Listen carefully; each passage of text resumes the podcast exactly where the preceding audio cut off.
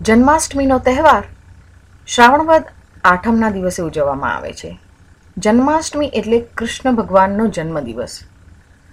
જન્માષ્ટમીને કૃષ્ણાષ્ટમી તરીકે પણ ઓળખવામાં આવે છે.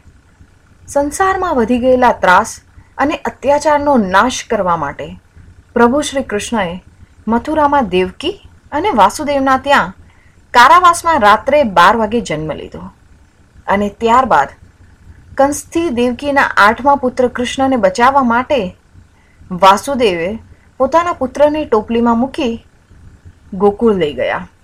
અને ત્યાં જઈને નંદબાબા અને જશોદા માતાને કૃષ્ણ ભગવાનના ઉછેર કરવાની જવાબદારી સોંપી.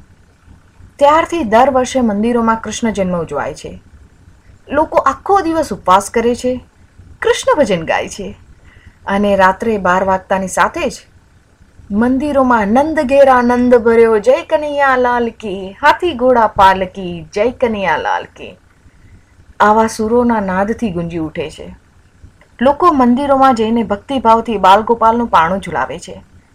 અને એમના અતિ પ્રિય માખણ અને મિશ્રીનો પ્રસાદ ધરાવે છે. ગોકુળ મથુરા વૃંદાવનમાં ખૂબ જ ધામધૂમથી આ ઉત્સવ ઉજવવામાં આવે છે. શાળામાં કૃષ્ણ જન્મના નાટક પણ ભજવવામાં આવે છે. અને સાથે સાથે કૃષ્ણની મનપસંદ રાસલીલા રમવામાં આવે છે. આમ ખૂબ જ આનંદ ઉલ્લાસ સાથે આ ધાર્મિક તહેવાર ઉજવવામાં આવે છે.